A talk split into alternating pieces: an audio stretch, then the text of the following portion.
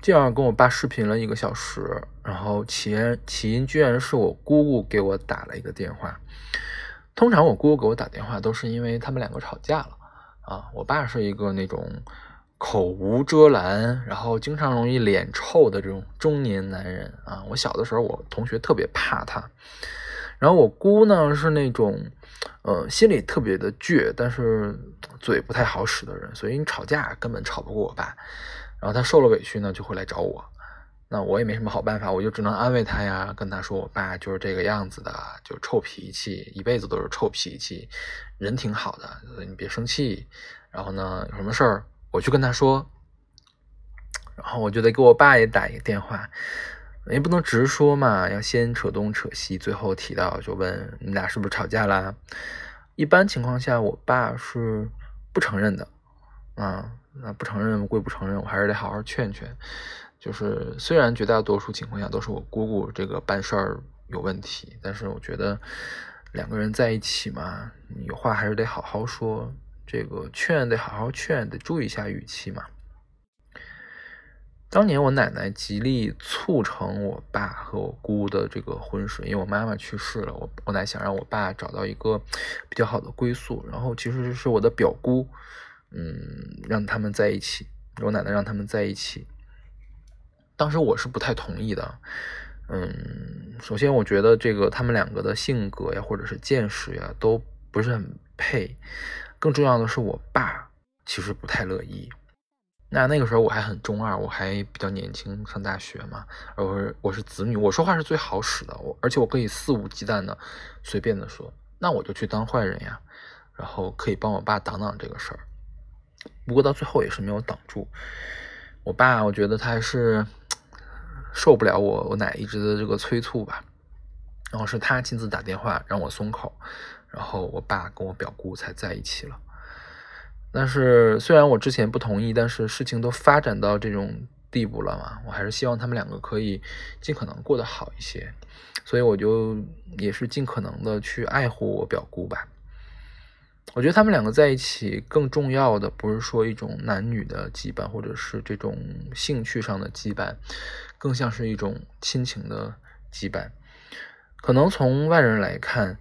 这个结局也是挺好的。但是真正的感觉如何，恐怕只有他们两个自己才知道，就是冷暖自知嘛。所以我特别希望外人不要评价他们两个的状态，就让他们两个自己评价好了。但是今天我姑姑给我打电话，还真不是因为他们两个吵架了。我已经有一周多没有跟我爸聊天了。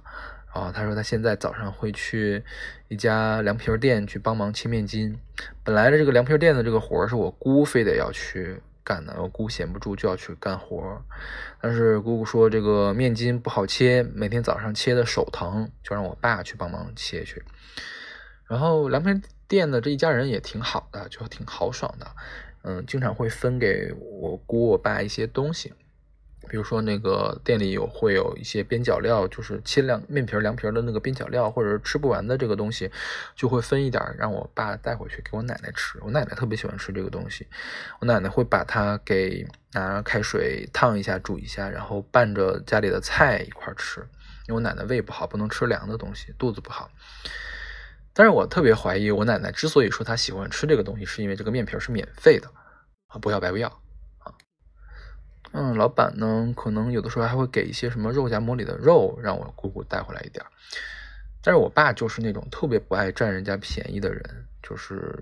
拿了人家的好处，一定要礼尚往来回去，就会把自己蒸的馒头分给他们家。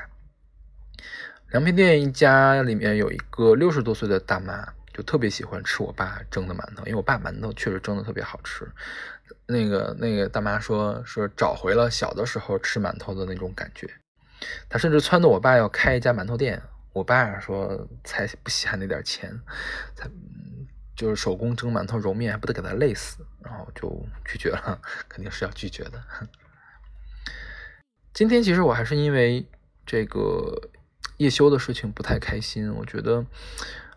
还是要尽早的脱离开这种情绪吧。嗯，其实我一直觉得我自己共情的能力已经很克制了，我在克制我自己的共情，以至于说小马会觉得我的共情能力有点太弱了。嗯，但有的时候，尤其是碰到这种跟自己相似的人去世的时候，嗯，我觉得这个还是克制不住的。嗯，比如说当年北航军训猝死的那个学弟，或者是永文高铁遇难的那个中传的学生，都是这样，给我感觉都是这个样子。就是我不认识他们，我也不了解他们的生活，但我总觉得他们应该是本来可以过上跟我一样的生活的，所以就会觉得非常的难过。嗯，我经常跟别人吹嘘啊，说我不怕死，但我觉得可能还是看不太透生死吧。